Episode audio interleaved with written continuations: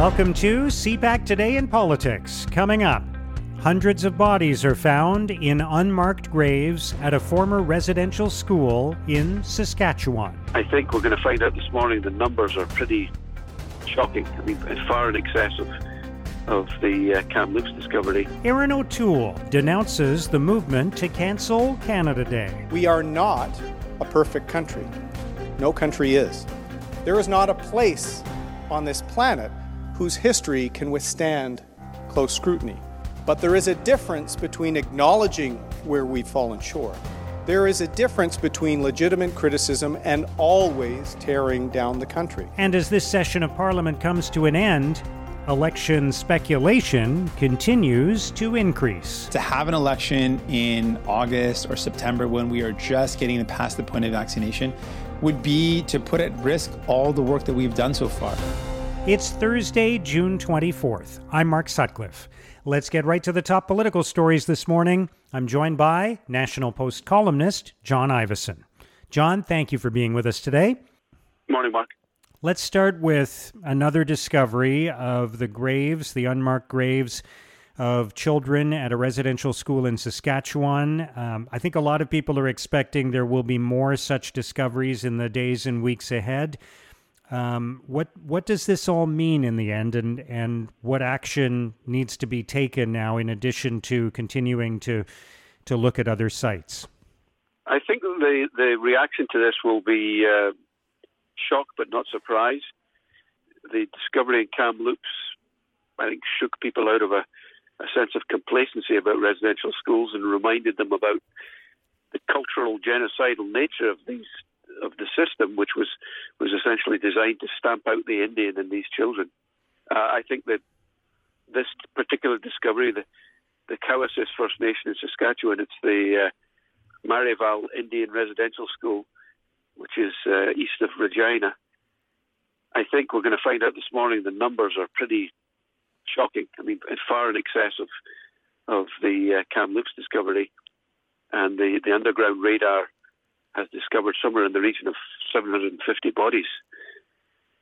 So it's it's going to be again a, a you know a shock to the system, and will lead to further calls that uh, that reconciliation is increased in pace, and, and that this the evil of this system, which you know, uh, you know, for some First Nations chiefs are coming out and saying, "Well, these kids were murdered."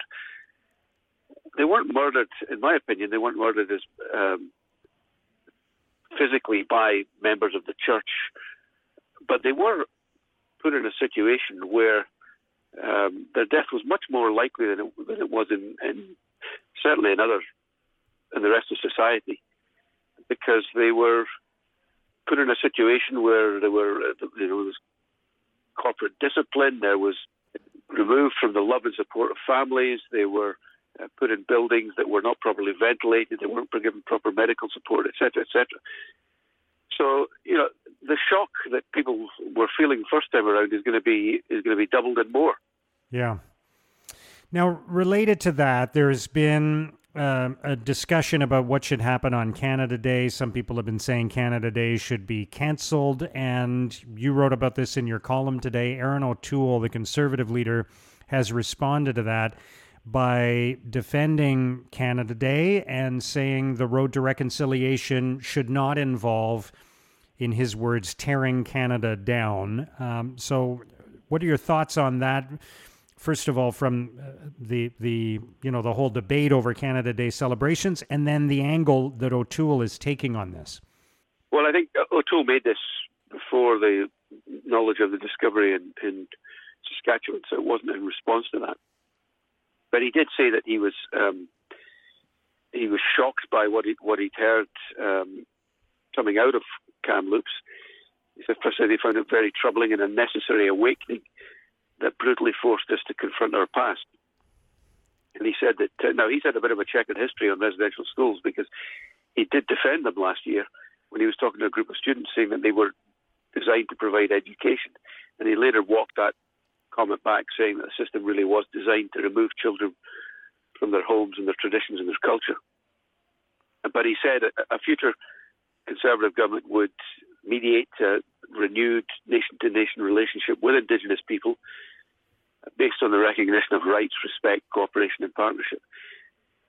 So, uh, you know, uh, he's not diminishing the problem in any way, I don't think. But he did say that reconciliation does not involve tearing Canada down, and that some people have used this uh, dreadful uh, past history as a means of attacking the idea of Canada itself. And he defended that and said he's proud of Canada, and that um, Canada Day is when people of every background come together to give their thanks for living in what he called the greatest country in the world.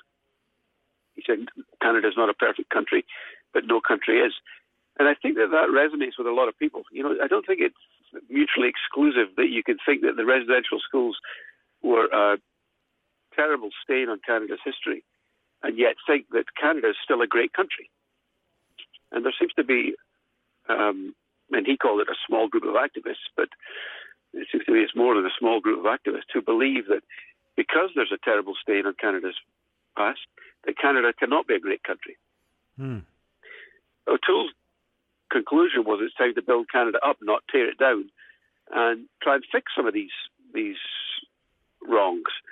Um, you know, a commitment to respect, freedom, and inclusion should include everybody. And there, and there was a, a poll by Angus Reid Institute last week that suggested that the majority of people, uh, the majority of Canadians, including the majority of people who voted Liberal at the last election, uh, do not agree with the statement that Canada is a racist country. Right. Two thirds of Canadians don't don't agree with that. So I think there is, you know, obviously widespread shock and distaste and acknowledgement of the stain of the residential school system, but there is still a sense that Canada is doing better than most countries, and it's committed to racial equality and diversity. And so O'Toole's made this, a, I think, a, a central plank of his of a, in the election platform going forward. And I think it is an area of weakness for Justin Trudeau because I think Trudeau believes that everybody's as devoted to activism as he is, and yet many people don't agree with him on this issue. They don't. He is regularly, in, in O'Toole's words, torn Canada down. I mean, he, there was a quote that he gave earlier this year where just Jagmeet Singh, the NDP leader, talked about Canada being a place of racism. Trudeau talked about there being many institutions in the country, including Parliament, that's built around a system of colonialism, discrimination, systemic racism. I think a lot of people find that hard to believe and they find it hard to accept. They like the idea of reconciliation. They don't particularly like the, the idea of them being involved in reconciliation, and they don't accept the, the idea that they're responsible for some of these wrongs. Yeah. So we'll see. But I think that, that uh, O'Toole, not much of what he said has resonated with the public, and I think this might. Yeah, and and uh, of course, Parliament wrapped up yesterday, and we're into the summer now, and and there's wide expectation that the summer is going to be interrupted, perhaps in August, by uh, uh, the launch of an election campaign. Just quickly, what are your thoughts on that? Well, I think it's it's more likely than not at the moment. Um, the polls are in are in Trudeau's favour he's ta- he personally has talked about uh, obstructionism and toxicity in the House of Commons, much of which the government has fomented, incidentally. We saw, well, we're going to talk about it later, but uh, uh, an online hate bill yeah. was un- introduced last evening, um, even as Parliament was wrapping up, which suggests that the, the government wants to get it out there, put it in the shop window, because it knows it's probably not coming back. And, and, I think, you know, again, we'll talk about it, but it was a response to uh, the incident in London, Ontario. Um, and I think that uh, all of these signs, including the, all the MPs who made farewell speeches, point to us uh, going to the polls before too long. Yeah, let's talk about Bill C 36, um, which would amend the Criminal Code and the Canadian Human Rights Act. Um, what, what, tell us more, and, and what do you think about it? Well, you know, as I mentioned, it, it, it's related to the incident in London. There's a kind of outcry. What are we going to do about this? And this is this is something. It's been something that the government's worked on. Uh, it would define hatred as a, an emotion that involves detestation or vilification uh, that is stronger than dislike or disdain. It it narrows a previous. There was a, a, Section 13 of the Human Rights Act which was criticised and um, repealed by the Conservatives. Formerly, it said it was anything that was likely to expose a person to hatred or contempt based on race, gender, religion. Now they're going to narrow that to say it would have to be something that goes beyond merely upsetting people, but and they've created so that so that so any complaints would, would then be referred to the human, Canadian Human Rights Commission, and eventually would go to the tribunal. But to me, this is like trying to put out a wildfire with a, a thimble full of water. I mean, you're going to see masses of complaints about comments that are made on Twitter, for example, and they will go to the Human Rights Commission, which will then have to sift through them and decide whether they meet the necessary criteria. Some of which will go on to a tribunal, which will take potentially years to, to settle before anything's removed from, from a site. I mean, this is a, a really, I think, a symbolic gesture that narrows and, and defines what, what hatred is, but won't actually do anything about it. I mean, there is apparently going to be another bill coming down which de- deals with the the platforms, the online platforms, and the way that they they deal with um, with people who post stuff. I mean, to me, that's where you might actually get into the uh, to affect the problem. Right. Frankly, if you made everybody on Twitter put their real name on a registration form, that might do it. Yeah. I mean, we we saw on online um, uh, comment boards and in, in, the post, for example, at the end of every story there would be comments. Uh, I mean, they were just vile. It was an open sewer. By making people register their names and actually moderating them, it became less of a sewer. Still pretty bad, but it's better. Um, I think you know when anybody can register on Twitter with a fake no- name and a bunch of numbers after it, and then just spew hatred, you're not going to stop that by creating a new bureaucracy. Yeah. All right. We'll see what happens over the summer. John, thank you very much for joining us today. Have a great summer, Mark. That's John Ivison of the National Post. This parliament seems to have run its course. Uh, it was strange to begin with but it's had an end of days feeling about it for the last few weeks. Now, here's what political columnists and commentators are writing about today. In the Toronto Star, Susan Delacourt writes If these are the last days of Canada's 43rd Parliament, then good riddance. Delacourt writes History books will record this Parliament as one of the oddest ever. And some experts may marvel that it worked at all, given the pandemic obstacles, not to mention the toxic politics of a minority rule. But few will argue that it didn't last long enough. Canadians are in a mood to move on, and so is the 43rd Parliament. In the National Post, Kelly McParland argues it isn't in the DNA of Canadian governments to take strong stands on international matters. McParland writes, it would be naive to expect Canada to display a hint of backbone in responding to Hong Kong's destruction. We prefer to wait for others to take the lead. So it was good news that the G7 countries finally confronted China's nature at its recent summit. Having other countries sign up for an effort to slow Beijing's repressive expansion is the kind of safety blanket Ottawa looks for.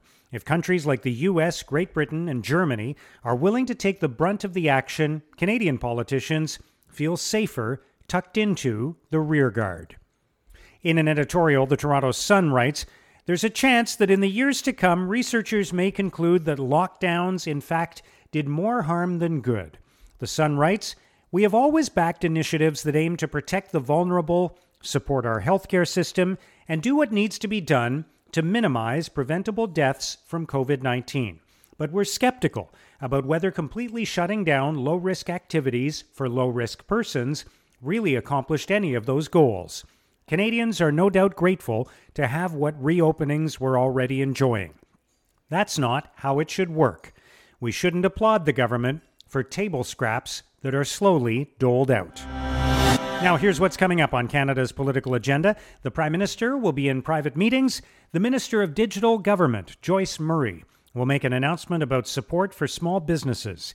Diversity Minister Bardish Chagger will virtually announce support for green infrastructure in the regional municipality of Waterloo. And the Special Representative for the Prairies, Jim Carr, will make an announcement about support for small businesses. And that's CPAC Today in Politics for Thursday, June the 24th. Tune into Primetime Politics tonight on CPAC for coverage of all the day's events. Our podcast returns tomorrow morning. Have a great day.